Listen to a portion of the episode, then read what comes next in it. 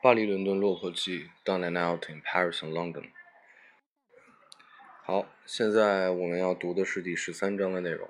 在这个第十三章里面呢，作者乔治·奥威尔介绍了他这个在巴黎酒店里面的见到的人生百态。这次讲的主要是一个这个酒店里面的一个行规，也就是它的一个等级制度。比如说，酒店最大的老板就是他的这个 patron，patron 就是他的这个所有人老板。然后呢，下面是用法语叫 maître d'hôtel，翻译成英语就是 master of hotel，相当于那个 manager，酒店经理，啊，放在私企里面相当于 CEO 的感觉了，啊 CEO，然后这是第二级别的，然后再往下呢就是各种的 cooks 啊，waiter 呀，chef de personnel，这也是法语，就是 personal chef，啊，有点那种人力主管的感觉，再往下就是一些洗衣服的呀。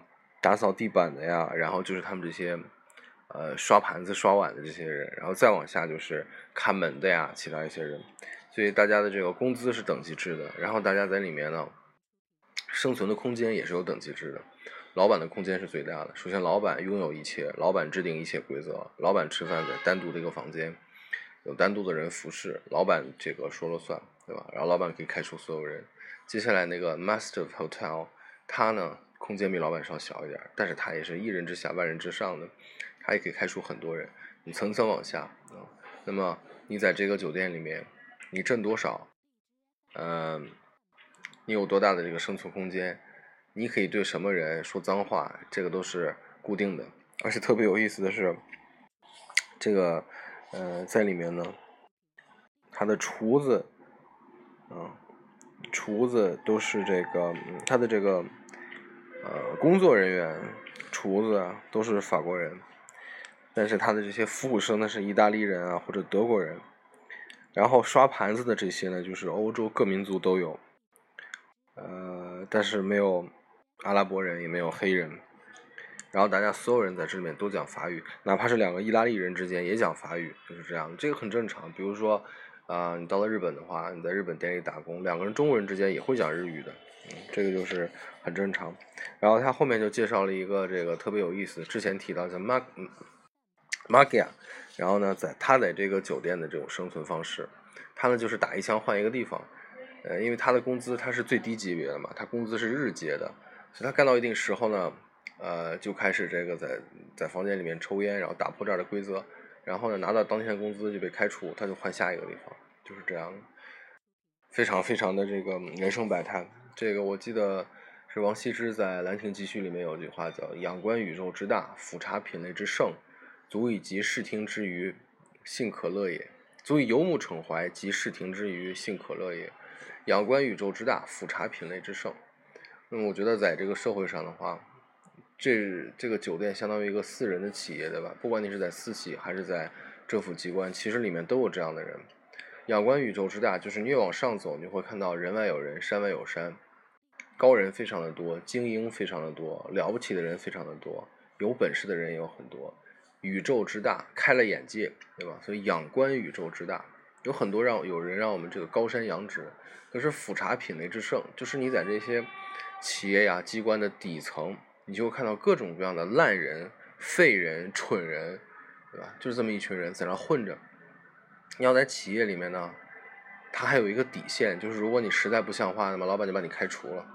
可是呢，在一些政府机关里面呢，我们知道政府机关有的时候是不开除你的，对吧？所以你就看到各种各样奇葩的人，这个在里面混着，对吧？就俯察品的之盛。所以乔治奥威尔呢，其实是也是在这个巴黎这样一个社会里面，是腐茶品类之盛。所以我今天读这个呃《巴黎伦敦落魄记》（Down and Out in Paris and London），我现在读到的是第十三章啊，我才渐渐这本书我有一个一句话。我能给大家定住了，就是腐茶品类之盛。用咱们中国人的话说，他这整本这本书都是在腐茶品类之盛，就是到底底层有多少奇奇怪怪的人，他们又是怎么生存的，就是这样。好，开始我们今天的朗读。On my third day at the hotel, the chef du personnel, who had generally spoken to me in quite a pleasant tone, called me up and said sharply, "Here, you, save that moustache off at once, mon Dieu!" Who ever heard of a plongeur with a moustache? I began to protest, but he caught me short. A plongeur with a moustache? Nonsense. Take care I don't see you with it tomorrow. On the way home, I asked Boris what this meant. He shrugged his shoulders. You must do what he says, mon ami. No one in the hotel wears moustache except the cooks. I should have thought you would have noticed it. Reason? There's no reason. This is the custom. I saw that it was an etiquette, like not wearing a white tie with a dinner jacket, and shaved off my moustache. Afterwards, I found out the explanation of the custom, which is this Waiters in good hotels do not wear moustaches, and to show the superiority, they decree that plongeurs should not wear them neither, and the cooks wear their moustaches to show their contempt for the waiters. This gives some ideas of the elaborate caste system existing in the hotel. Our staff, mounting to about 110, had their prestige graded as accurately as that of soldiers and a cook waiter was as much above a plongeur as a captain above a private. Highest of all came the manager, who could sack anybody, even the cooks. We never saw the patron, and all we knew of him was that his meals had to be prepared more carefully than that of the customers. All the discipline of the hotel depended on the manager. He was a conscientious man, and always on the lookout for slackness. But we were too clever for him. A system of service bells ran through the hotel, and the whole staff used this for signaling to one another. A long ring and a short ring, followed by two more long rings, meant that the manager was coming. And when he heard it, when we heard it, we took care to look busy. 好了，这里我打断一下啊，就是前面，呃，这个乔治奥威尔说到，他有一天呢，就是带着这个胡子去这个工作，然后突然被这个 呃，chef 就表现在就是 personal chef，人力主管可能骂了一下，说你什么时候见到一个刷盘子的还留着胡须的？然后后来他回来问 Boris 是什么意思，Boris 说没有任何意思，他说什么你就照办就好了。就后来呢，他发现这是一种礼节，就是呢，在这里面任何一个好的旅馆呢，它里面的服务生都是不能带，不能这个留胡子的。然后呢，为了彰显这个服务生的某种优越性。所以呢，这个规则连刷碗的也要遵循，就刷碗的也你也不能留胡子，但是呢，厨师是可以留胡子的。所以在里面就是这样。然后他说到这个，呃，这个 manager，manager 在这个一个 hotel 里面的地位是至高的，他可以开除任何人。所以呢，他经常他说这个 he was conscientious man，always on the lookout for slackness。slack 就是休闲，slackness 相当于那种我们叫 idle，就是或者说那个 loaf，对吧？就是闲逛。他永远 on the lookout，就是他永远在侦查来看，说谁在偷懒，对吧？我们知道那个，往往一个小组里面的领导啊、头啊都是这种 on the lookout for the slackness，对吧？但是呢，乔乔是说，we were too clever for him，就是我们比他聪明太多，we were too clever for him。怎么样呢？它里面有一个系统，就是他们自己弄了一个报警系统。每次看到这个 manager 来呢，就有一个打铃的方法。他们内部有个铃啊，一打铃大家都知道哦，manager 来了。所以他们就，啊，这个 we took care to look busy。我 took care，我 take care，take care 过去式。we took care to look busy，就是我们假装看上去很忙啊。Below the manager came the maître d'hôtel. He did not serve at table, unless to lord or some of that kind, but directed the other waiters and helped with the catering. His tips and his bonus from the companion companies was two francs for each cook. He returned to them. Came to 200 francs a day. He was in position quite apart from the rest of the staff, and took meals in the private room, with the silver on the table, and two apprentices in clean white jackets to serve him. A little below the head waiter came the head cook, drawing about 5,000 francs a month. He dined in the kitchen, but at a separate table, and one of the apprentice cooks waited on him. Then came the chef du personnel. He drew only fifteen hundred francs a month, but he wore a black coat and did not and did no manual work, and he he could sock plongeurs and find waiters.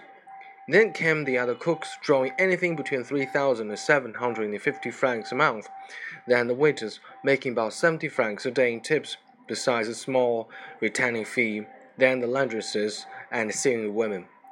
Then the apprentice waiters who received no tips but were paid 750 francs a month. Then the plongeurs, also at 750 francs. Then the chambermaids at five 600 francs a month. And lastly, the cafeter at only 500 a month. We of the cafeteria were the very dregs of the hotel, despised and tutoied by anyone. 哦，这里面说这个最后一句，We of the cafeteria were the very dregs of the hotel.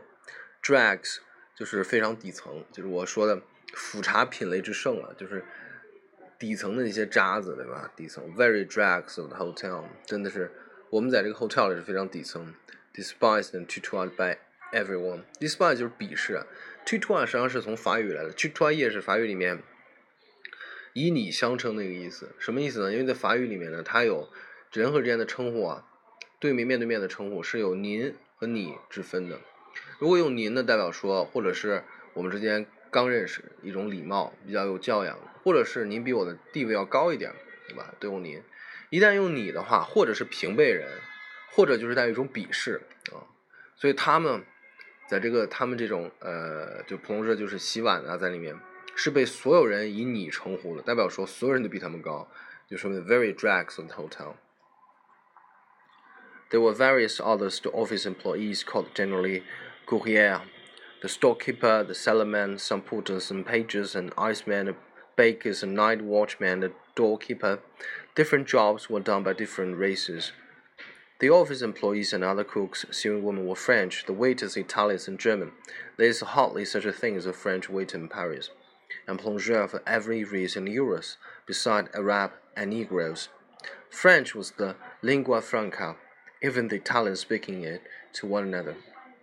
Other departments had their special perquisites. In all Paris hotels, it is the custom to sell the broken bread to bakers for eight sous a pound and the kitchen scraps to a pig keeper for a trifle, and to divide the proceeds of these among the plongeurs.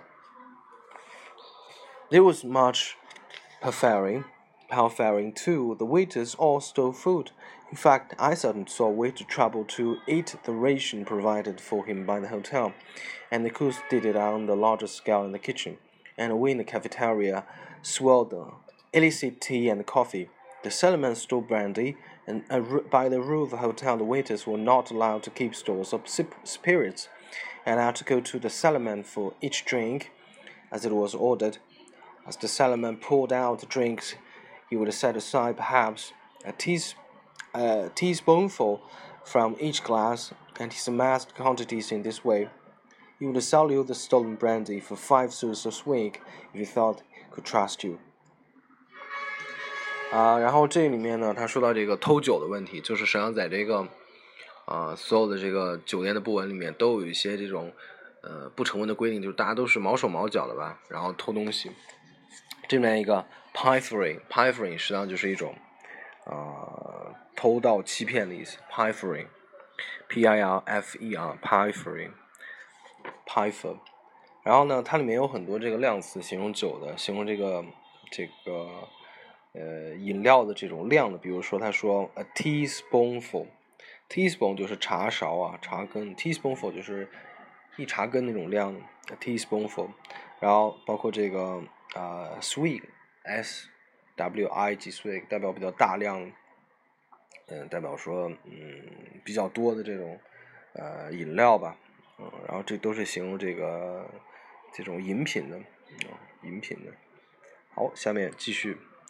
There were thieves among the staff, and if you left money in your coat pockets, it was generally taken. The doorkeeper who paid our wages and searched us for stolen food was the greatest thief in the hotel. Out of my 500 francs a month, this man actually managed to cheat me of a hundred and fifteen francs in six weeks. I had asked to be paid daily, so the doorkeeper paid me sixteen francs each evening, and by not paying for Sundays, for which of course payment was due, pocketed sixty-four francs. Also, I sometimes walked on a Sunday, for which, though I did not know it, I was entitled to an extra twenty-five francs. The doorkeeper never paid me this either, and so made away with another seventy-five francs. I only realized during my last week that I was being cheated, and as I could prove nothing, only 25 francs were refunded. The doorkeeper played similar tricks on any employee who was fool enough to be taken in. He called himself a Greek, and in reality he was a Armenian. After knowing him, I saw the force of the proverb. Proverb, trust a snake before a Jew and a Jew before a Greek, but do not trust an Armenian. 这里面说到这个，他这个守门人啊，守门人负责付钱，然后每次付钱，守门人都要搜这个乔治奥威尔的身，然后呢，再把钱给他。但实际上每次这个呃守门人都会克克扣一些钱。这个呢是乔治奥威尔直到最后一周才发现他被骗了这么多钱啊！每次都少给他一点，少给他一点，然后各种理由啊，什么税啊，什么保险啊，乱七八糟的，到最后发现这个钱完全没有任何用处。然后呢，这个守门人自称为这个希腊人，实际上他是一个 money。然后呢，这个乔治奥威尔说他看到了那个谚语的力量：The trust snake before Jew and the Jew before Greek, but do not trust the money。就是。宁可相信一条蛇，也不要相信一个犹太人；宁可相信一个犹太人，也不要相信一个希腊人。但是呢，永远不要相信阿玛尼。There were cure characters among the waiters. One was a gentleman, a youth who had been educated at university and had had a well-paid job in the business office. He had caught venereal disease, lost lost his job, drifted, and now considered himself lucky to be a waiter. Many of the waiters are split into France without passports, and one or two of them were spies. It is a common profession for a spy to adopt. One day there was a fearful row in the waiters' dining room between Morandi, a dangerous-looking man with eyes set too far apart, and another Italian. It appeared that Morandi had taken the other man's mattress. The other man, a weakling now obviously frightened of Morandi, was threatening vaguely. Morandi jeered at him. Well, what are you going to do about it? I've slept with your girl, slept with her three times. It was fine. What can you do, huh? I can denounce you to the secret police. You are an Italian spy. Morandi did not deny it. He simply produced a razor from his tail pocket and made two swift strokes in the air as though slashing a man's cheeks open. Whereat the other waiter took it back. The curious type I ever saw in the hotel was an extra. He had been engaged at 25 francs for the day to replace the Magyar, was ill. He was a Serbian, a thick-set, nimble fellow of about 25, speaking six languages, including English. He seems to know all about hotel work, and up to midday he worked like a slave. Then, as soon as he had struck 12, he turned sulky, shook his work, stole wine, and finally crowned all by loafing about openly with a pipe in his mouth. Smoking, of course, was forbidden under severe penalties. The manager himself heard of it and came down to interview the Serbian, and fuming with rage, What the devil do you mean by smoking here? he cried. What the devil do you mean by having a face like that? answered the Serbian. Answered the Serbian calmly. I can now convey the blasphemy of such a remark. The head cook if a plongeur had spoken to him like that, would have thrown a saucepan of hot soup in his face. The manager said instantly, You are sucked. And at two o'clock, the Serbian was giving his 25 francs and duly sucked. Before he went out, Boris asked him in Russian what game he was playing. Said in Serbian answered, Look here, mon ami, they've got to pay me a day's wages if I walk up to midday, haven't they? That's the law. And Where's the sense of walking after getting my wages? So I will tell you what I do. I go to hotel and get the job as an extra, and up to midday I worked hard. Then, the moment it struck twelve, I, st I start raising such hell that they've no choice but to suck me. Neat, huh? Most days I've sucked by half past twelve. Today it was two o'clock, but I don't care. I've saved four hours' work, and the only trouble is one can't do it at the same hotel twice. It appeared that he had played this game in half hotels and restaurants in Paris. It is probably quite an easy game to play during the summer, although the hotel protect themselves against it, as well as they can by means of blacklist. 好，这里面说到非常有意思啊，呃，就是之前讲的这个 Magia，刚才我讲错了，Magia 实际上是病了，有一个这个啊 Serbian 这么地方来的一个人，啊，应该是西伯利亚人吧。这个，然后他呢来这个顶替，但这个人特别有意思，因为在酒店里面呢，他们所有的工钱呢，每天一天的工钱是中午十二点给的，所以说呢，你工作到中午十二点就把一天的工钱给你，然后下午继续工作。然后他就说，既然我中午十二点拿到了一天的工钱，我下午干嘛？下午干嘛还继续工作呢？所以他的办法就是说，上午拼命工作，然后到中午十二点，钟一敲响，中午十二点，他就开始各种破坏规则，抽烟啊，然后嗯游手好闲啊，然后呢立刻被开除。但那时候他已经拿到钱了，所以每天呢他都节省，等于说是偷半天的懒，偷得浮生半日闲。但是呢，你不能在同一个酒店呢，同一个旅店这样试两次，人家把你开除，是不会再要你了。所以他就游走于巴黎各个 hotels restaurants。到乔治奥威尔见他的时候，他可能已经试过了巴黎一半的酒店和 restaurants，然后也被这个酒店 restaurants 列入了黑名单，就是这样。你可以看到，为了少干半天的活儿啊，各种这种幺蛾子都使出来，这就真是腐茶品类之首。